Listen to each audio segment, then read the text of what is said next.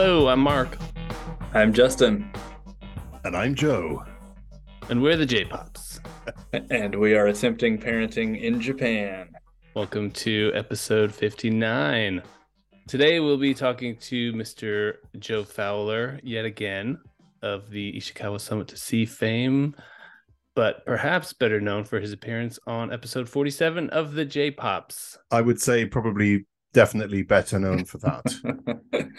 At Yeah, least we- all our listeners, maybe. we thought we'd check back in with with old Joe because um, when we talked to you the first time, you Mhm. had a, a baby in the womb, and now you have a baby out of the womb. well, my wife did. Yes. okay, yeah, your wife. Yeah, well, I've got, Technically, I've Yours got is some still wires. in there. mine, mine still appears to be in there. I, Yes. I clearly have some wires crossed, but um, I'll take you at your word. It was in your wife's womb. Now out of the womb, you've got a free range baby in the house now, and um, Indeed. Yeah. Uh, so all things have changed. But I guess we should um, cover our bases and get our updates out of the way, and then we will um, put the screws to Joe. Okay. Sounds good. Sounds good. Do you want to lead us, Justin? Yes. Um, little Nico. Something that I noticed about Nico here in the 15th month is that uh, he's got this kind of, um, you know, object permanence obviously comes a, a lot before the 15th month. It's like a very Hmm. early thing. But now Nico's at the point where he'll think of something and then you can tell he's trying to request it and it's not like something that he can see immediately, you know? Hmm. And it happened a couple of times in the last couple of weeks. Like he was fussy in the living room and he was like pointing and motioning toward the Genkan. So I walked him out there and then he's like pointing and motioning toward the door. So I walked him out the front door. And then when we got out there, he said, bicycle, bicycle, which is one of the words he can do. And he rides the bike like a few times a week. So he just wanted to Ah. get on the bike. And it was the weekend. So I was like, yeah, we can get on the bike. So we went down and popped him on and then rode around for like 15 minutes. But Nice. it was that like he was fussy, like, you know, on the second floor of the house in a different room, not anywhere near the bike, which is down in the garage. So he, it all like conjured up in his mind and then he made moves to make it happen. And Mm. that seems like a new thing, uh, like a new threshold that he's crossed. and just played you like a fiddle. Played me like a fiddle. and the other one was um like uh I was holding him and I was holding he was holding a stuffed animal so like I had my arms full and uh I had a t-shirt on with a basketball on it and somebody said basketball but the basketball on my shirt was covered up by the baby and the the stuffed animal and then Nico heard the word and then he remembered like oh your shirt has a basketball so he started like pointing down and trying to reach down to where the basketball was in my shirt so I Hmm. pulled the pulled the stuffed animal away, like sort of leaned him away from my my belly where the basketball was, and then he pointed at it and said basketball. So like he was remembering what was on my shirt from earlier, and then like trying to make the connection and point it out. And to Hmm. me, that's just like such a mental leap from where he was even a month ago, where Yeah. maybe he was doing that, but he just didn't have like the physical or communicative wherewithal to make it known that he had those kind of connections but it's um pretty impressive to me that he's like showing off those skills now. Yes, Joseph has his Can I hand. ask you a question? Does he know any words that don't begin with B? It's few and far between. Most of them do start with B. Banana. Yeah, banana, basketball, and bicycle. We're going through the Hmm. dictionary, and it's uh, It's a slowly B going. bonanza. Yeah, it really is out there. Um, Oh. but yeah, he he likes the B sounds, and for some reason he doesn't get too into like one syllable. It's like he'll he hears banana and it sounds funny to him, and so he says banana. But Hmm. um, we can scarcely get a dad or mom out of him. It it almost never happens. It's bad or bomb, which uh, Yeah, pretty much. nice. yeah. So Do that's you guys do you guys call each other that in front of him? we try to um like gesture toward ourselves and you know it's a classic thing like dad dad or dada or mama or whatever but um it- he Hmm. says it a bit a very little bit. Um he said it the other day it's going to sound like a joke but he said mama during bohemian rhapsody because he heard he heard freddie mercury say mama. And we every single night we watch the muppets version of bohemian rhapsody in which animal says the word mama about 25 times in a row wow. and um, he really picks up he likes animal he likes that part of the song so when we heard it in the car um, he did sh- say mama but i think he was singing along with queen so Nice. you know it's it's a little weird. Well, that's a big step too. it's a pretty big step. Yeah. You'll be able to tell whether he said, did he say mama or mama? Yes, yeah. How did he say it? Hard to say. He's pretty atonal at the moment, but um, I don't know. But who can be like a Freddie Mercury? Really, it's big shoes to feel. right. Uh, so that's the most significant update. Kind of a weird, subtle thing, but it it really like it, it stood out to Hmm. me in the last couple of weeks. What about Coda and Baby Two? Uh, Coda. Yeah. In a few days, he's gonna be 14 months. So he's getting up there pretty good. He's he's doing really well. I think daycare helps kind of get his motor skills going and his Mhm. mimicking of other kids and even talking more. I mean, he's not saying like real words yet, but just the range of talking that he's able to do at this point, it's kind of hitting all the syllables in different ways Mhm. so it's pretty good but uh yeah after a really good week of him not being sick he got sick again yesterday which is the way it goes with kids once they're in daycare so. We're dealing with that again. Last night was a super sleepless night. Oh I, I passed out for naps twice today not realizing that i was napping either time. Ooh, that was a dangerous drive you had. yeah yeah. Yeah.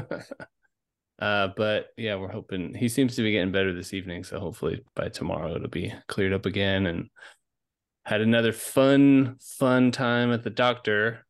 Oh boy japanese doctors are just my favorite in the world so much fun so nice Did they tell him he needed to lose weight? Was that the first thing they said? Or is that just it's coming though.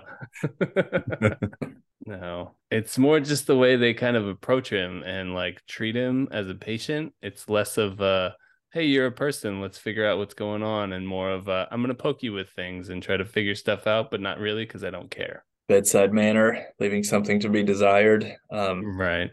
Yeah, we similarly have a sickness through the house, which I didn't catch somehow. It's the first time we've had that, and I didn't fall victim to it. But it's just a cold. It's full on runny nose, like the runniest nose I've ever seen in my life on Nico. And he's Oh, on wow. about day four of it, maybe day five. And uh, Oh. Ayumi got the runny nose and a cough.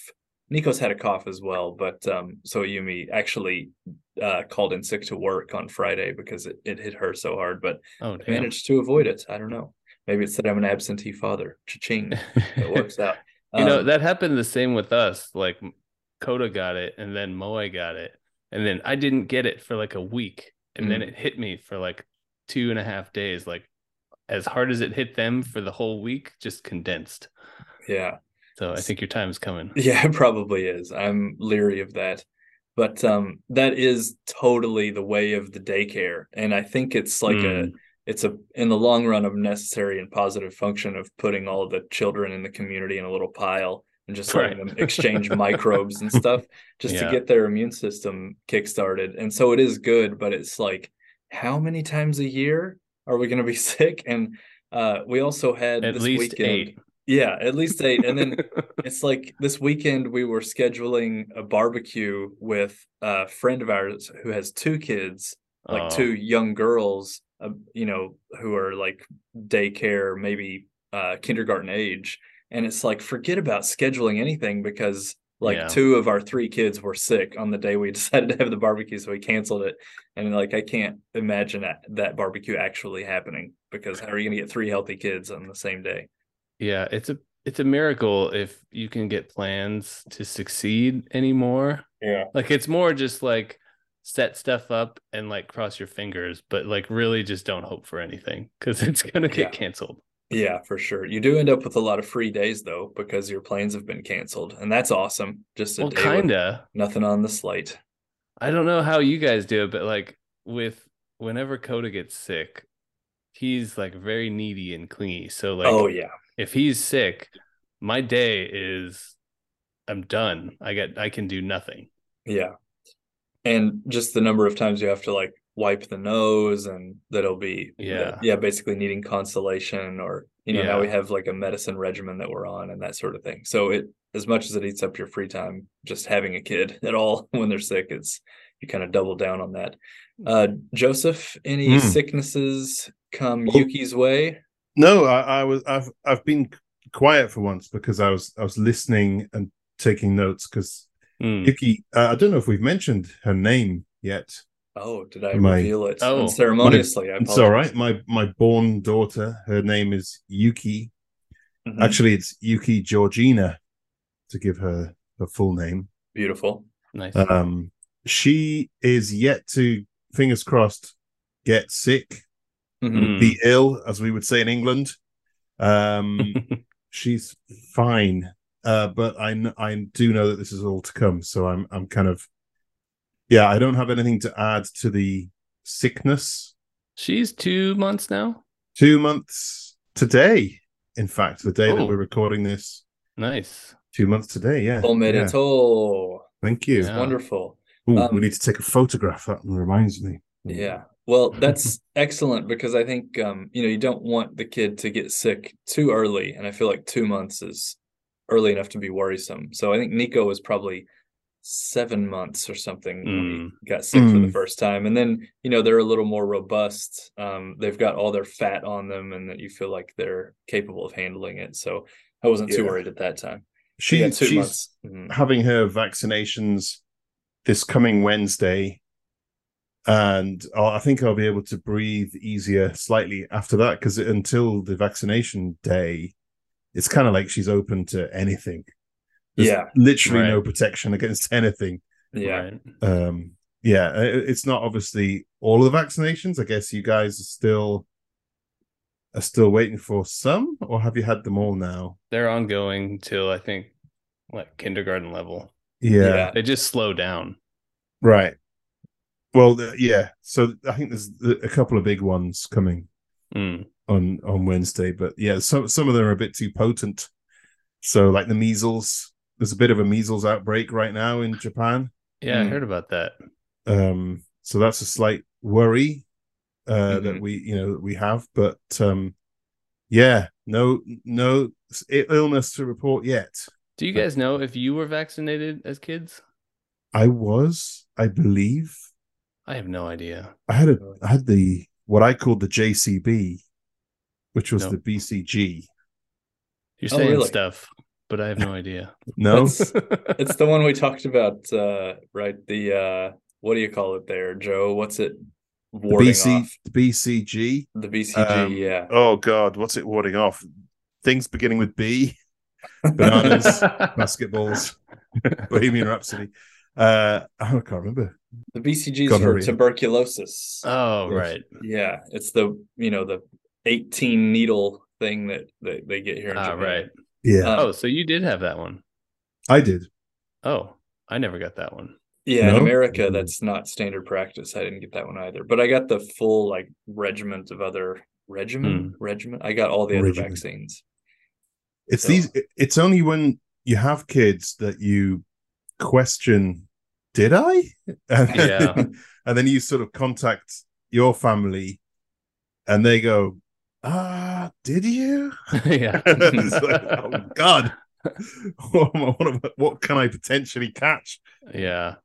Uh, this is just a little a nugget of advice I'm going to drop in here. It's that um, if there's a pregnant woman uh, who lacks a vaccine or is not sure that she's had a certain vaccine, it's a good idea for everyone in her vicinity to go ahead and get that vaccine. Like no matter what age you are, whatever. I mean, as long as the vaccine's still effective at your age, because Mhm. um, you know, if uh, a lot of times a, a big danger of a disease is getting it while you're pregnant, and then it has adverse Right. effects on the development of the child. So um, that happened uh, to someone in my wife's family that um, she came down with one of these serious diseases which people are typically vaccinated for and it had some adverse effects so uh, that's a good thing to to do and something to keep in your back pocket even if you like a vaccine you can make everyone around you get the vaccine just to insulate yourself that way I wonder if you've had the vaccine but don't know if you've had the vaccine, and then get the vaccine. Are you canceling out your first vaccine or Oh, doubling no. down on the vaccine? multiplying a negative by a negative man Yeah. Oh, i think Oh. you you just get the disease Oh no.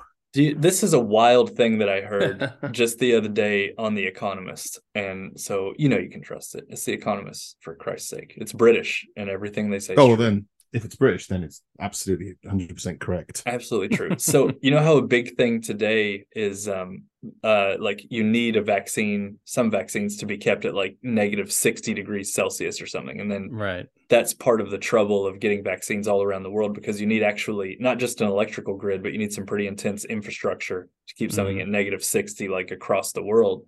Um, so obviously like refrigeration at all wasn't really invented and there wasn't a grid uh, you know, in so much of the world even 100 years ago.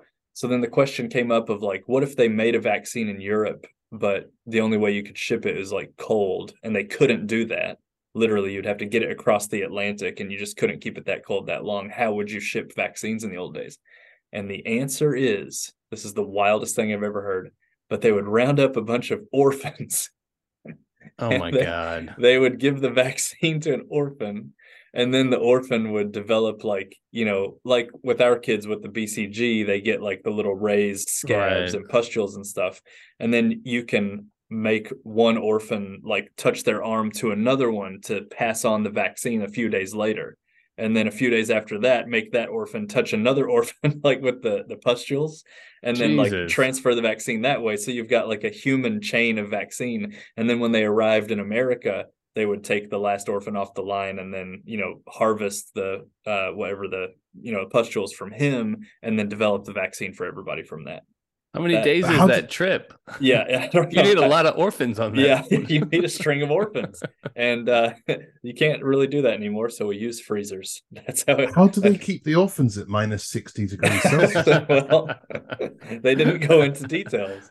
but, uh, Just didn't give them a icebergs. t-shirt. That's what sank the Titanic. They were uh, swinging too close many to an orphans. sing, no, they're swinging close All to the an iceberg. vaccines. Yeah. Uh, Oh, but dear that me. Absolutely blew me away. Interesting. Okay. Anyhow, um, Yeah, I don't so where. Where where were we? Joseph updates aside from sickness for young Up- Yuki.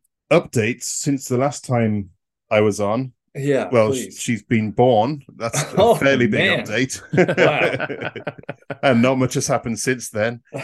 Um, yeah, she's two months old, so actually Hmm. quite a lot's happened. I suppose, you know, I don't want to, I don't want to rehash all of the updates that you guys gave, sort of thirteen and twelve months ago, respectively, and to sort of repeat the show. But she's, um, I'd say she's pretty advanced. Again, British. Um, She's reading at a three month old level. It's good. Yeah, no, she's she's she's finished uh Dostoevsky's whole canon. Um anyway, which is what you know, that's three months, right? Because that's what I did. Mhm. Um she I, I I I've I've had a fake word. I've had a couple of fake words from her. oh yeah. Hmm. and Yeah, I guess you some guys probably talked about this. Yeah, like wait, she's she's repeating the mouth shape and making a noise at the same time, and that makes Hmm. a word. It makes it sound like it's a word. Mm. That's how words come out. That is how words. I don't know if she's thinking. I'm gonna say hello now. right. She's just The just intention isn't there. yeah. I think she's kind of looking at my lip. I'm saying hello, Hmm. hello, and then she sort of goes hello, and it kind of comes up like hello. Um, and she all she's see I, I think all she's doing is sort of moving her mouth and making a noise and and it's like making a sound that, but i'm i'm i'm calling that a first word nice. Whoa. Staking your claim, huh? but i don't think it is Uh, it's true. I think it was even in what to expect when you're expecting or what to expect the first year. They said like even at a month, if you Hmm. stick your tongue out, your baby might stick uh, his or her tongue out back at you. So kids do mimic like uh, Yeah. mouth motions Yeah. like that. And uh, yeah, you wrangled a word out of her. That's all. she's quite good she's quite good at mimicking Hmm. and mocking um is that from her dad uh but yeah she does she's she's pretty good at mimicking and now she's begun to i think she's just now getting awareness of her limbs her hands Mhm. Hmm. and so now she'll she'll almost kind of copy hand arm hand movements when Nice. I do that. Um, I stuck on a bit of Tower of Power the other day and um, demonstrated some dance moves, pretty pretty wicked dance moves, and she was she was there. You know, she was dancing away with her arms. So yeah, that's it's quite a major development recently, I'd say. Yeah, that's Nice. good. yeah. Yeah, all those milestones, it's wild. And then uh I think the big ones for me uh that you have to look forward to when she can sit up independently. That's Mm. one of those game changers Hmm. because she'll sit there and grab the toys she wants to grab and sort of occupy herself. Because like for the first five or six months, I feel like you know to engage the kid, you have to be lifting the kid and and moving the kid around. But Yeah. yeah it there's a lot of sort of lying on her back on various surfaces and just uh, sort of looming over her mhm, Yeah. and and sort of talking to her yeah, and trying to trying to get her to copy or just just give her a little bit of space and she'll reply Mm. with sounds which is nice because oh yeah the other thing is just recently she started smiling as well Mm, so Hmm. for a long time there's, there's sort of nothing that really resembled a smile it was just a face of utter confusion bit like yours right now Mhm. um and then she's she's she started giggling and and smiling which is nice as well Yeah, I don't remember how old Coda was when he started smiling. Like like the actual smile, like not the fart smile. yeah. But I think it was around two must have been two months. yeah i think that's pretty standard Mm. has nico smiled yet Still waiting on it, Joe. Still Yeah. waiting on it. Um, he's cold fish. What can I say? He's um, withholding, frankly. It's a power play, just like the bicycle thing. Um, but uh, this, uh, I think we can just get into segment town here because um, that's kind of what we're doing anyway. So let's make it official and let's waltz over to segment town.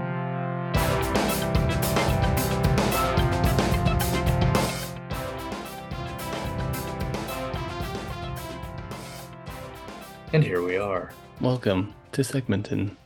Welcome, everybody. Uh, we thought as a segment today, we would go back all the way back to episode 47 when Joe was our guest before, and we talked about a few things. We thought we would maybe inquire about those same things on today's episode to see if anything's changed for him or to get a few more details. So I was looking back over our um, episode 47 list here, and one of the questions we asked you, Joe, was any big worries? Hmm. Now, I cannot remember your answer at the time, what your big worries are. I don't know if you can remember your own worries, but um, in very general terms, was it a big, like, uh, I don't know, weight off your shoulders when Yuki was born? And uh, have, do you feel like you're sort of coasting now? Because I, I felt like there was maybe like leading up to it, there's more you can worry about. And then the child's born and beautiful, and then your um, worries kind of go away and are maybe replaced with something else. But please. Yeah. I, I I imagine it probably was a worry based around the birth, Mm. you know, and pre-birth times and then immediate post-birth times, you know, that whole kind of transition from in to out. Mhm. Um obviously that's no longer a worry because she's out. Mhm. Um I think now so I don't know I don't know what I answered back there. I think it was just general worry. uh now it's interesting because my actually honestly my biggest worry at the moment is is is sort of looking forward to when it probably a couple of years until she can walk Right. but I'm pretty chill myself at the moment and just enjoying, you know, being a dad.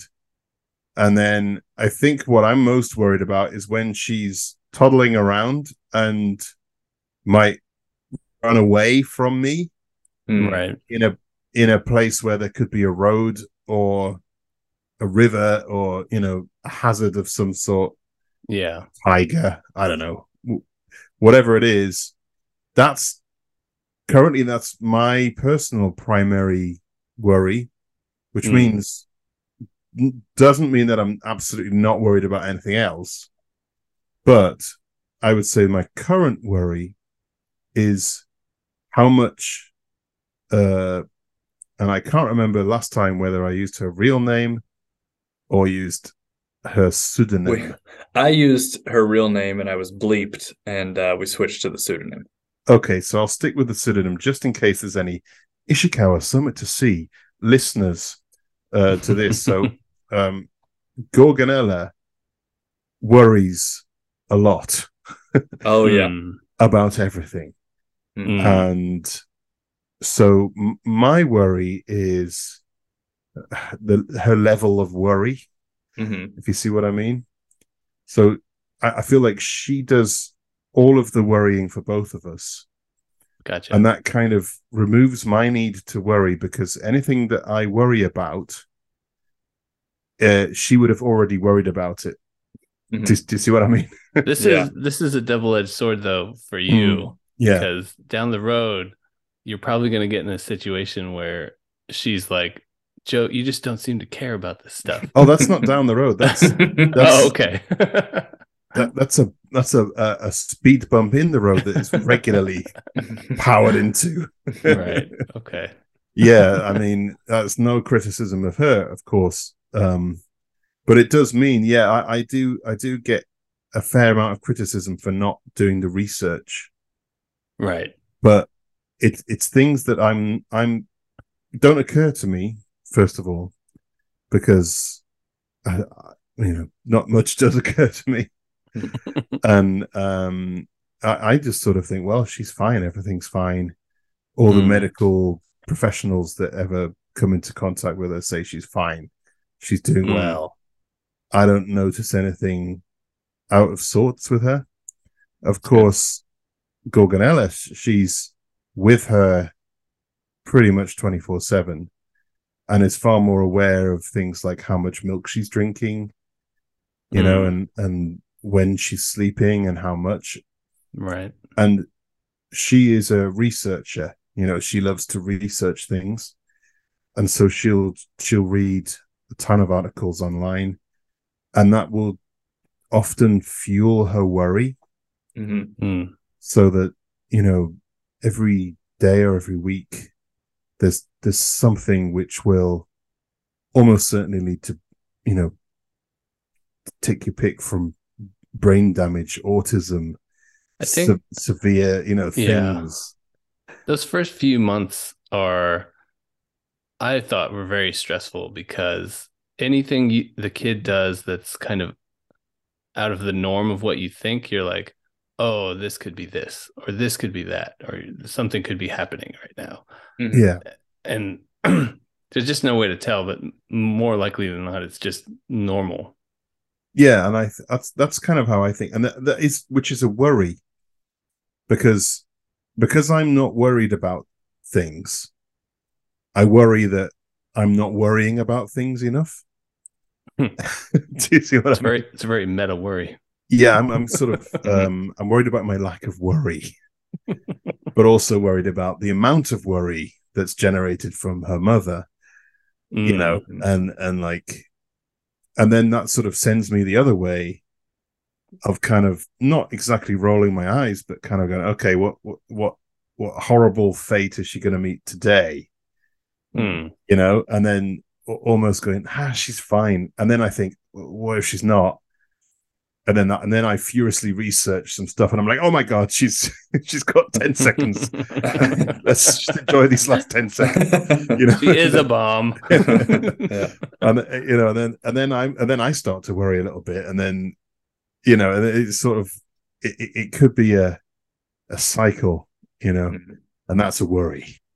right I, I find myself uh, relatively, and I mean relative to you, I think at, at this phase, I feel pretty worry free. And I think, as Mark said, it's like you do the research, and then you realize, oh, okay, well, you know, things are generally fine, and then you go through that about ten times, and then you realize, oh, things keep being fine over and over and over again, and maybe you're just assuaged by experience of, um, you know, like you never do rush the kid to the hospital because he's about to explode. You just sort of like, oh Yeah. no, he, he's fine. And like a few uh, cases in point that come to mind. One was um, when we all got COVID, uh, I called a nurse. I was in America at the time, so you know she spoke English. I spoke English. It was wonderful, and um, the nurse said, you know, if the kid's temperature doesn't reach 103, then don't even give it a second thought. I mean, as long as it responds to medication. And 103 in Celsius is like 39.5 or something. Mm. I was like 39 point, like you know, 103. I thought that was way Yeah. up there. I thought that was like the highest temperature I've ever had in my life. But the nurse said like, yeah, you know, as long as the kid responds to medicine and the the temp Hmm. doesn't really breach 103. And then Hmm. uh, I talked to my sister who was in childcare for a decade, and she said that she had heard even like 104 from from doctors and nurses before.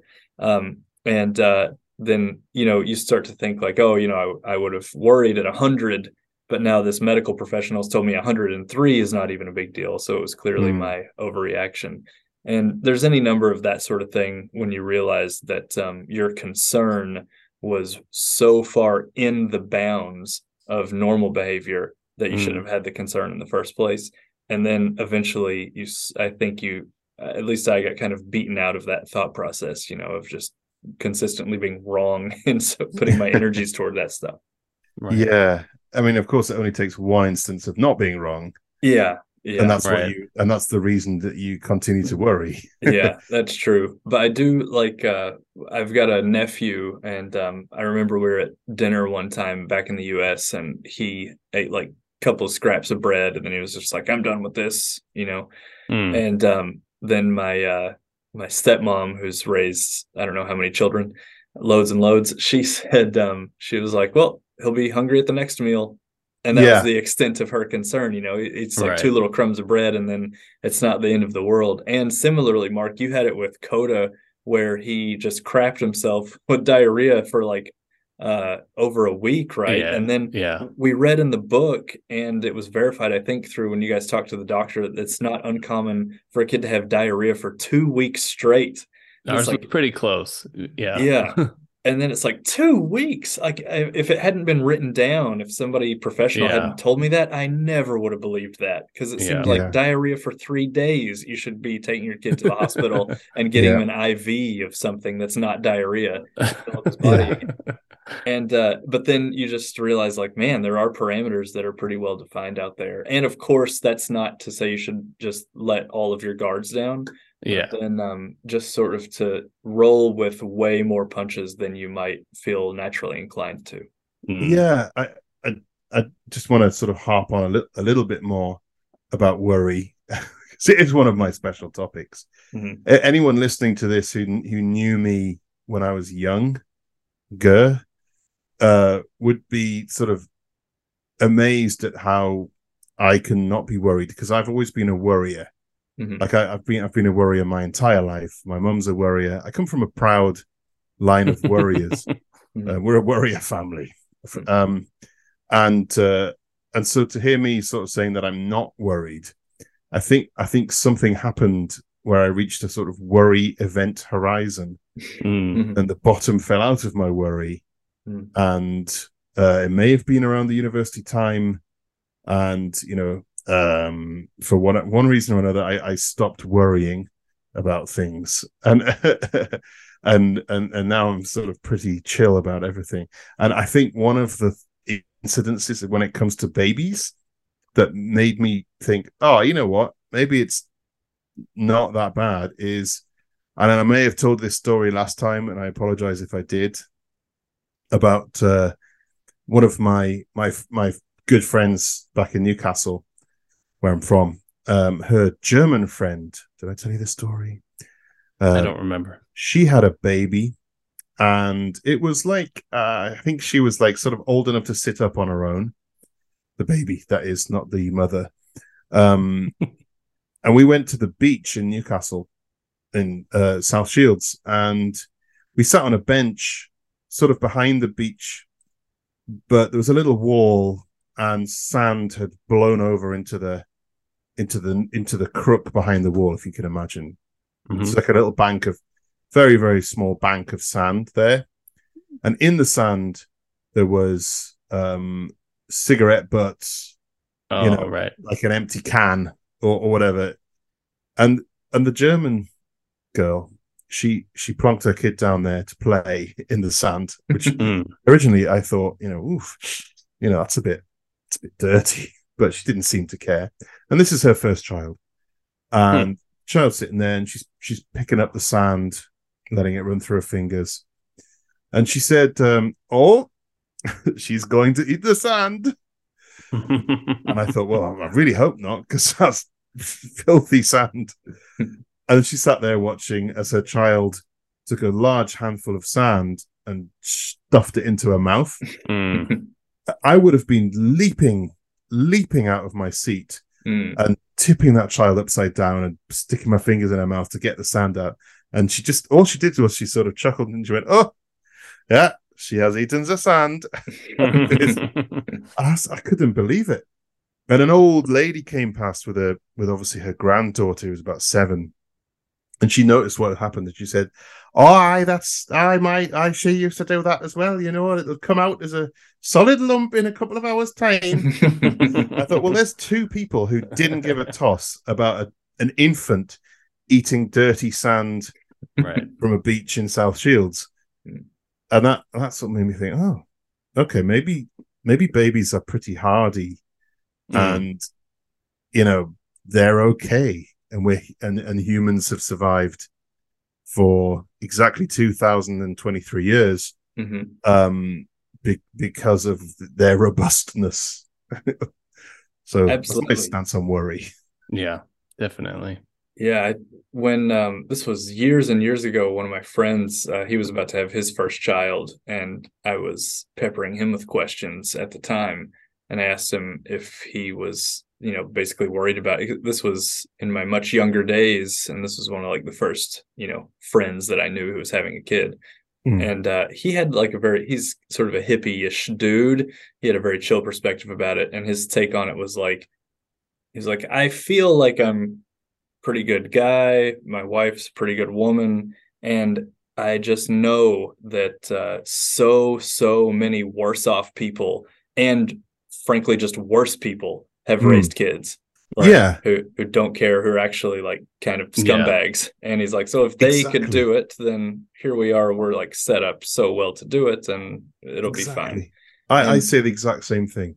Yeah. Yeah, you've got some proper little scroats Yeah. scratching around, you know, Yeah. and and pro- uh, and they and in Newcastle as well. They they go around on BMXs on bikes, and they've got their tops off with their tracksuit bottoms, and they're you know threatening people and spitting on and stuff like that. Mm, They've all got six fun. packs. Hor- You know, they're all they're all very healthy looking because They sound like horrible cycling mothers, around. though. It. Sorry, I sound like horrible mothers. though. I mean they probably are. You know, uh, well, not the yeah, not the not the topless ones. that you know and i think well if if that and this sounds really horrible and judgmental um but if if somebody who has raised a child to be like that has raised a child successfully then us nice You gotta Awfully put middle-class people. in air quotes though. Yeah. And well smash they're cut. alive they're alive and they're sort of relatively hench you know so like they're obviously to a certain degree fine and they've made it to Right. adulthood if not mentally at least physically Smash cut to 15 years from now. Yuki's on a BMX and Ken Roku and like throwing beer cans with a six pack. Well, oh dear um, let's. Uh, I want to touch on one more thing, just very briefly, Joe. Your question for us last time, your McQuiffy, if you will, was about sleeping arrangements that we have. And Mm. uh, what about your sleeping arrangements with the fam right now? Mine um so i was worried about the positioning of the cot Mm. and the location of the cot what we settled on was i moved i moved our bed along and we put the cot in the bedroom sort of perpendicular to the bed head Mhm. so and it fits it fit in beautifully just nicely fits in it's quite a big cot Mm. So while yuki chan is just a little baby she's she's sort of swimming in this huge area Mm. um and yeah, it, it works out. It works out pretty well. It was it was fine in the end. So she's in the in the bedroom with us, Hmm. And you're still in there. and I'm still in there. I'm kind of in the corner because I I, I moved Gorgonella. Our natural sleeping positions were the other way around, but I wanted her to be able to just slip out sideways from the bed and, and feed Hmm. and during during the night. This is kind of a side question, but do you guys sleep closer to the door than your wives? I traditionally always have, Yeah, me too. but not now. It's like an instinctual thing, I think. Like that side of the bed, I just I want to be on it. Uh, Same, and it's because I uh, frequently go to the toilet. Oh. I our sleeping arrangements have been thrown into such chaos. Like we don't have a normal place or procedure Oh, really? anymore. Yeah, and even uh like Nico goes perpendicular. He still sleeps in the bed with us. Uh, Oh, okay. Now, I mean, obviously he didn't in the very beginning, but then uh now he does, and um he goes perpendicular to both of us. So it's like his feet are in my neck and his head is in my wife's like in the small of her back and he's like pushing us both off the bed in, in opposite directions and he'll do like he does 360s all night you know Oh, every yeah. time you wake up and look at him and he's he's in a new position so then we realized this is something new we started is um we have two beds in our bedroom one's like japanese futon style on the floor and one's our regular bed so it's like Mm. maybe one of us could sleep down there with him and tend to him because he s- still wakes up pretty often in the night and then the other can sleep in the bed and then the next night we'll rotate so that one Hmm. one of us every other night gets a decent night's sleep without him like booting us and crying and we've got to take care of him Mm. so i don't know it all bets are off but if i think back and rewind the clock i think my wife slept near the door and i believe it was because i view her as a first line of defense but actually i think it's because she just in those days had to get up and go to work earlier so oh, We would logistically. yeah get up and, and get out of the bed that's how it Mm. went. Yeah. Nice. Sorry about that. Just curious. Good question. Um, yeah. I I will cede the remainder of my time to the gentleman from Toyama. Uh, Mark, do you have questions for? Yeah. Uh, I have one that I want to go back from the last episode and, and kind of see what your thoughts are. And it's about like any hobbies or activities that you've had to push to the back burner. Oh yeah. Before I was asking like if you could foresee anything happening, and then now obviously you're in it. So Mm. has anything been pushed? Um, I y- yes, I think so.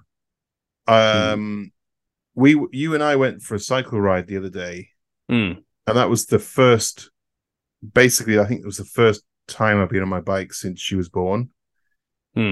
Two months. Um, nice. in two, two months yeah and i i was worried that that would happen and it did so i replaced because i need my exercise and i used to like going on long walks Right. not not on the beach. I'm not trying to get a date.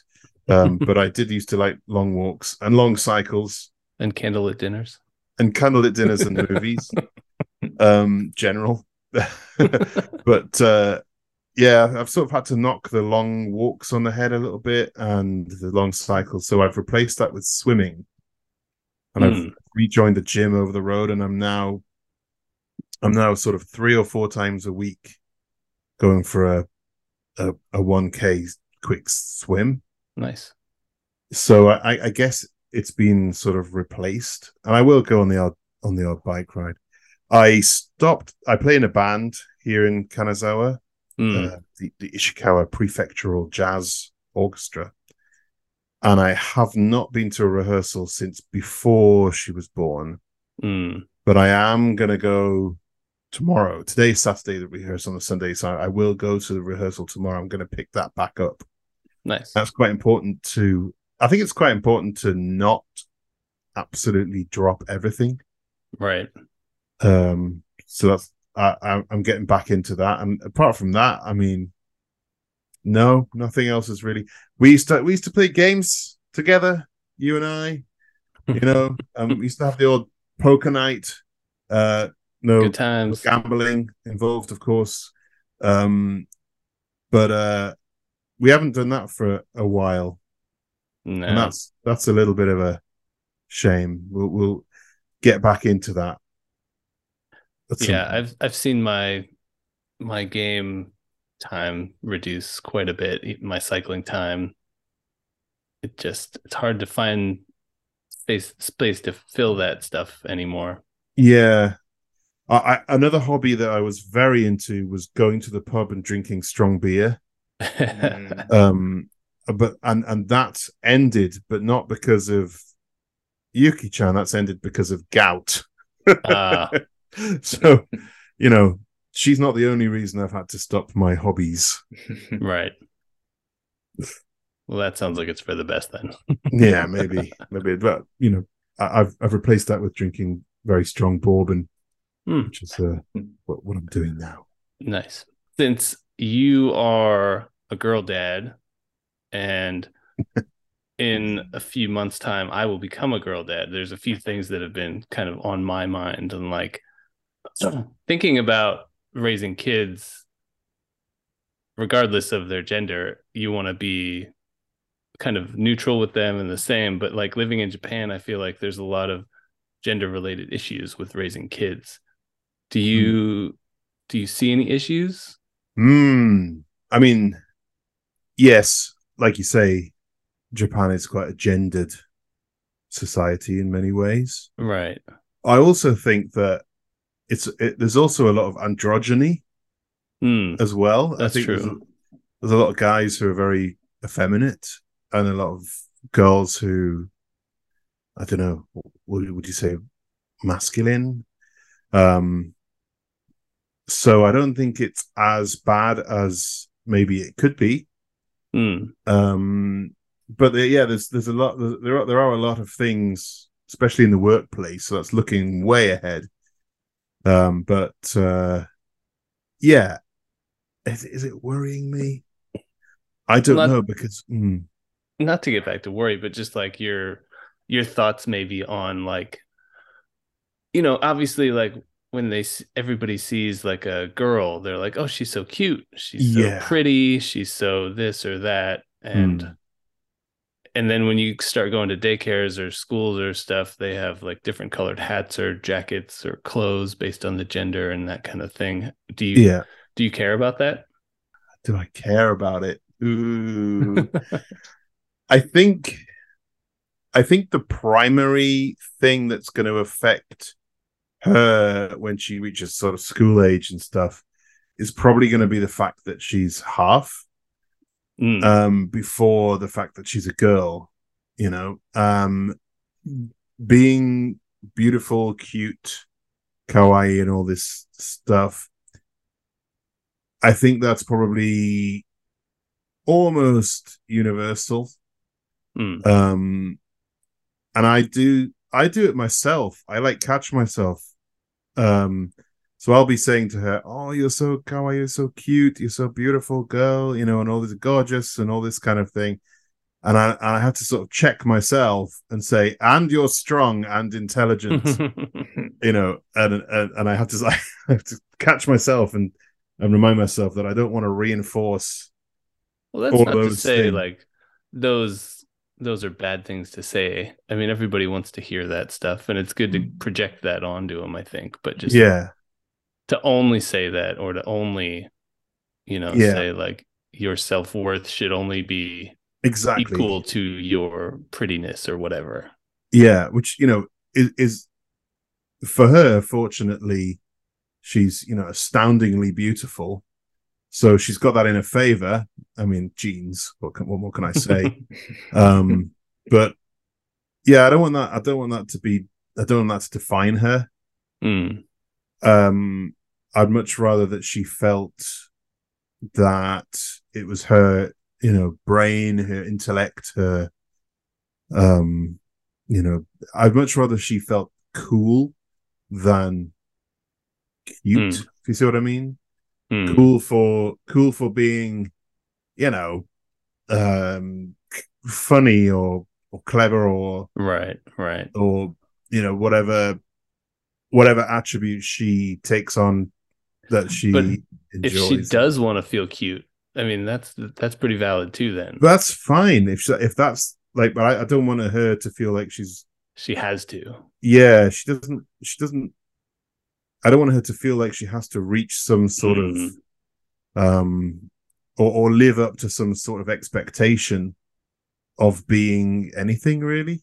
Yeah, um and will personally just let her develop her personality and her interests and encourage her to do the things that she enjoys doing nice.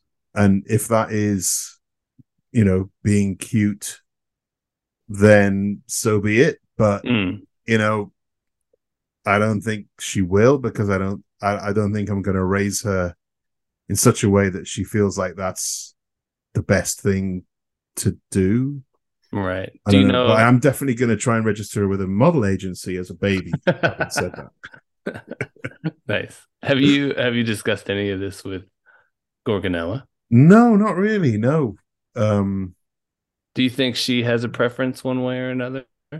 Like, Um, actually, I say no. I say we haven't discussed it, but we.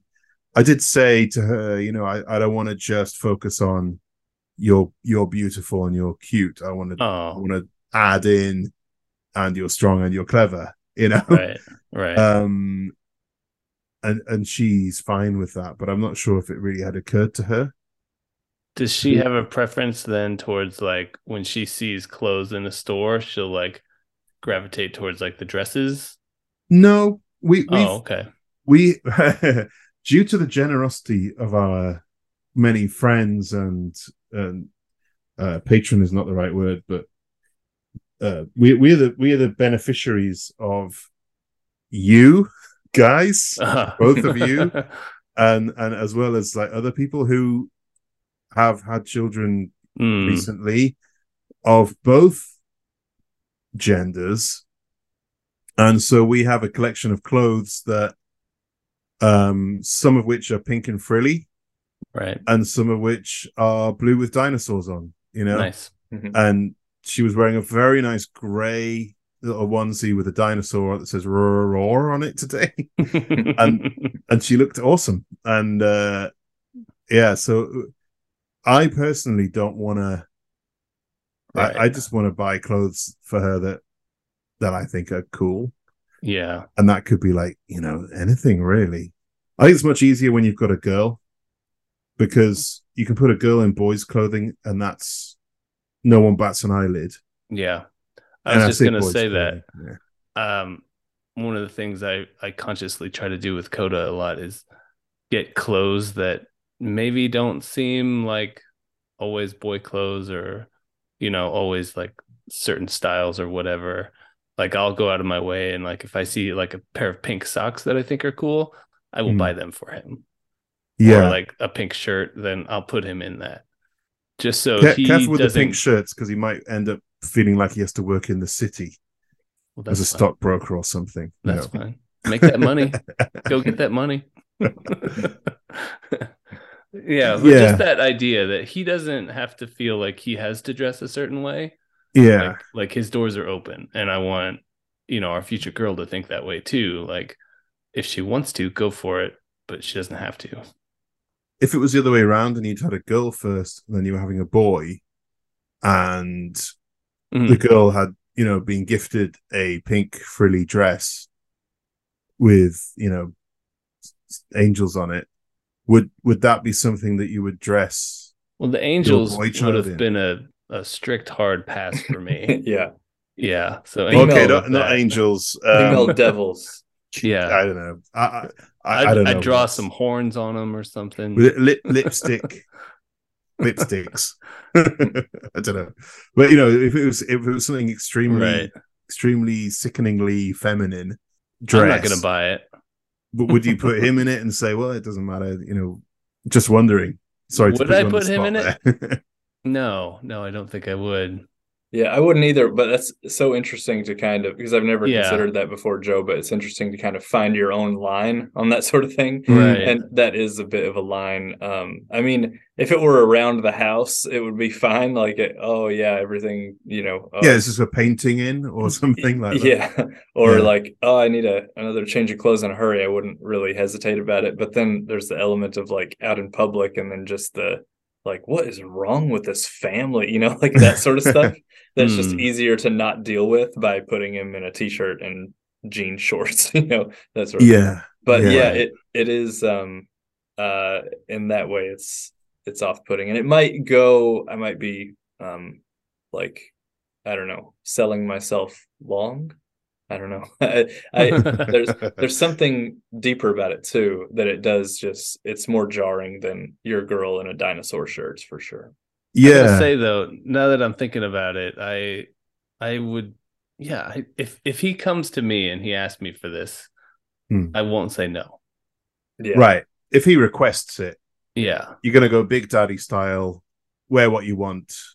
Yeah. Scuba Steve will sort you out, kind of thing. Yeah. yeah Yeah. There's uh near here in a like a used shop, there's a dollhouse that's really badass that I want to buy.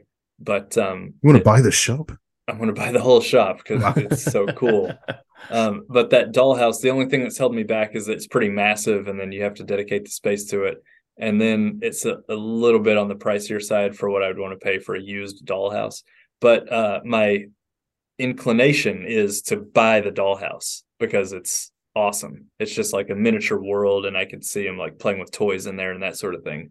Yeah, Yeah. that'd be cool. Yeah, on that one, I didn't even like uh have a moment's thought of like, well, that's for girls, really. You know, like Mm, my right. brain just barreled past it and thought like that's a great opportunity to play with a bunch of stuff and put them in that dollhouse. Mm. So on a lot of things, I am just uh totally fine either direction. But yeah, Yeah. that dress conundrum, that's an interesting It- one, Joe. it's interesting Mm. bec- when when you're talking about Japan in particular as well. It's such a um, it's such a it's such a sort of contrast here. I I think Mhm.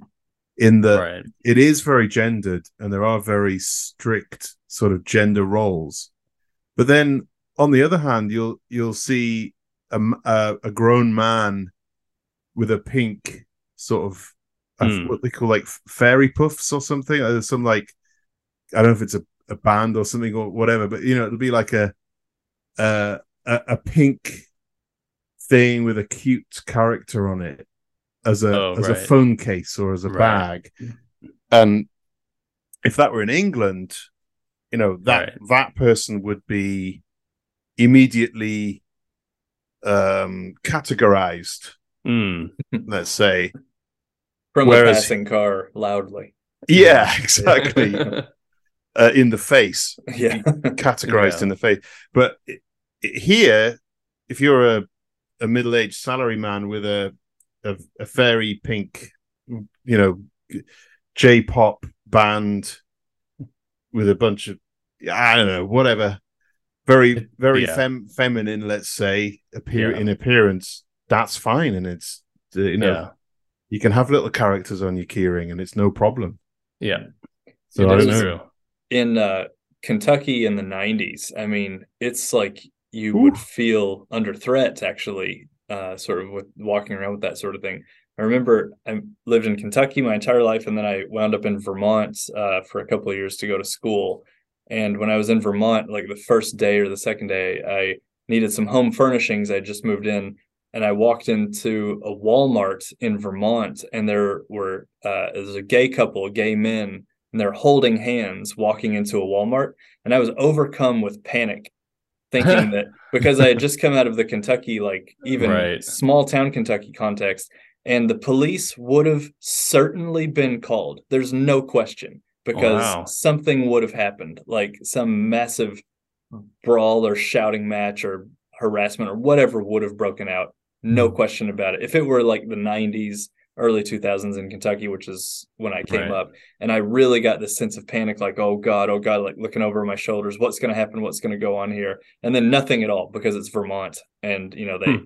Uh, as I Mm. shopped, I saw them shopping. They walked around, they bought their stuff and left, and that was the whole story. It was nothing at all Yeah. but in Japan, I feel like um, there are there there's this list of sort of categories of things. One is you know like gendered clothing and stuff, and that doesn't register at all. Like the fact that colors would be assigned to certain genders doesn't register. That's not on their radar whatsoever. Right. On the other hand, uh, America has gay marriage and Japan does not in Mhm. any significant capacity. So, like, some things uh, are not registering that should, and some things are that shouldn't, and, and so on and so forth. Mm. So, it depends on what you're talking about. But um, Japan, yeah, you can get away with a few more things here than you could. I think so.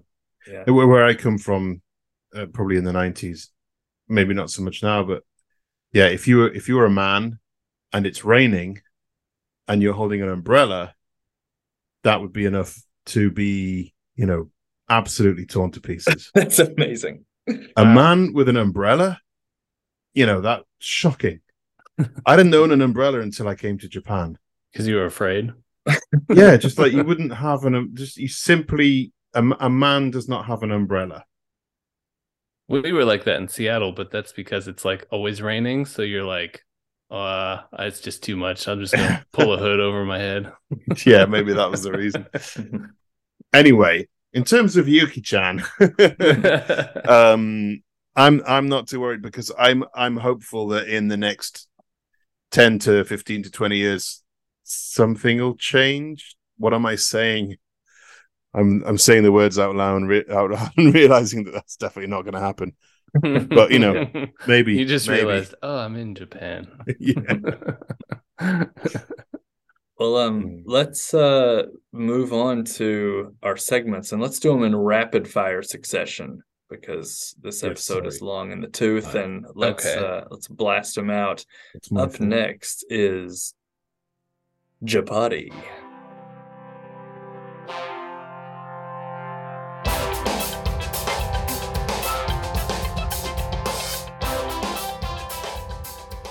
Japati stands for Japanese of the Day somehow. Don't ask me. But Japanese of the Day in very quick order today is F U K U. My apologies to Kent University. Um, it F U K U. Fuku is uh, it means to wipe. It's the verb to wipe. Fuku and it's Mm. good for uh, i verified this good for wiping the mouth good for wiping the bottom any wiping motion that you may do to a baby fuku or fukimas so that's your valuable japanese of the day My first time interacting with that word in Japan was at like a home center. Mhm. and I was going around the racks and I was looking at towels, and one of them just said "fucking towel," and I was like, "Well, that's gonna be my towel." that's a good towel. well uh how about mcquiffy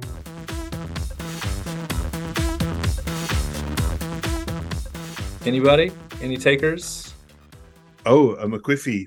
yeah Oh, I had a question. I had a McQuiffy, Okay, which is um, I'm I'm Mark may have answered this already. Hmm. When or when will I get a night's sleep? oh man, Mm. it's uh it's hit or miss. I have Okay. a I have a sleep tracker that I wear every day, and you know sometimes I'll wake up and it's like, all right, you had like seven plus hours sleep, and I'm like, that's fantastic.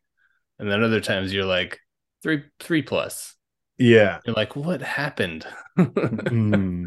and there's just no rhyme or reason. Some days suck. Mm. For us, there was a window between three months and five months where Nico just miraculously went into eight hours plus sleep mode every single night. And I remember even sort of the first time it happened, we like leapt out of bed, you know, after four or five hours and just in a Hmm. panic, like what's going on here? And he's just peacefully sleeping. And then we got used to it. So we had a two month solid window where he was Ooh. sleeping eight plus hours a night. And then that fell off a cliff at about six months.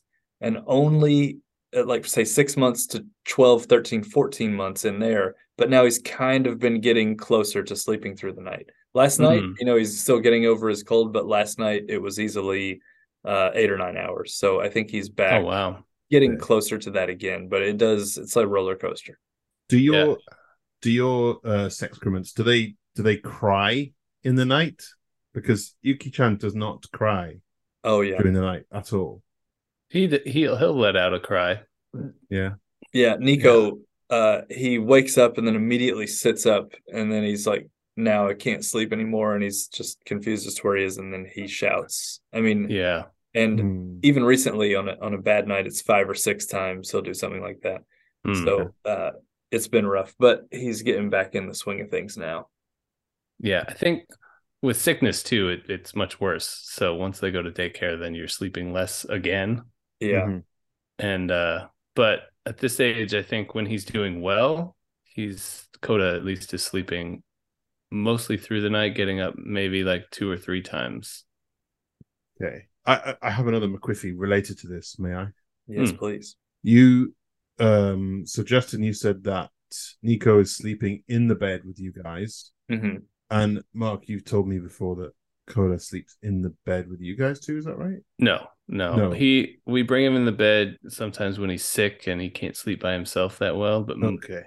we're pretty adamant about he goes to sleep in his crib and we we've gotten in the habit recently of we'll make him sleep downstairs usually with a bottle still and then i'll carry him upstairs into his crib and leave him there and we'll go downstairs and like watch some tv or hang out or something for a little bit more Hmm, okay. I was just asking because for well, okay, so for Justin, did was that a, re- a request of his, or is that a conscious decision on you guys' part?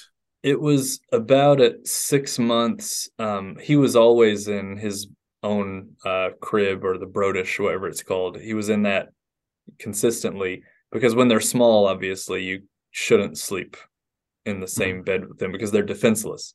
Yeah, Um, but then they can they get a bit bigger and they can move around and that sort of And you can thing. hold a knife. Mhm. Yeah, can- yeah. he he goes to bed packing. I mean, you know, it's in the Constitution. So um uh he yeah, once he got a bit more robust at six months, the other thing that coincided with that was that we um went to America when he was six months old, and then we were sort of all Mm. shoved into one room. And then the sleeping arrangements just made sense. But the reason it's continued is because he got out of his good sleeping pattern. And then if he's going to wake up five times in the night and you have him in a crib somewhere, you're punishing yourself by like needing to walk across the room and get up and then get him. Whereas if you're just right next to him, sometimes you can get him back down by like putting your hand on him or, you know, just pulling him over to lay on your chest for a while and that sort of thing. So it would have been kind of impossible for us to get any sleep had we put him in the crib as often as he was waking up but Mm. now that he's getting in the groove a little bit more um i'm actively trying to switch back over and get him into the the crib it hasn't happened yet but you know i'll put him in there to start things off until he fusses his way out of it but we're transitioning Okay, interesting. Thank you. nice I am questions. not going to put Yuki-chan in the bed with us yeah simply because there's no room. Yeah. it's a good call but god if she starts to wake up again and again and again it's like well you know if gorgonella is trudging across the room then you won't mind it'll be fine There's no trudging. The room is small. It's Yeah. literally Mm. spinning. It's just uh, turning 90 degrees, and there you Mhm. are. No Yeah. need to even get out the bed. yeah But yeah, that's true. Well, uh, we can tack on some dad jokes. yes I'm I in a got weird. two. I've got one or two, but I got into a weird wormhole of asking Chat GPT for dad jokes. so I've got like five half jokes that Chat GPT tried to make, okay and uh, I just wanted to run through those quickly. Uh, I I said to Chat GPT, "Tell me some unique dad jokes," and uh, Chat GPT said, "Why don't eggs tell jokes? Because they might crack up." And it's just like, okay, I said unique, and I mean, I don't know, it's just Yeah. not great. So then I said, "Tell me another dad joke. Make it a bit subversive."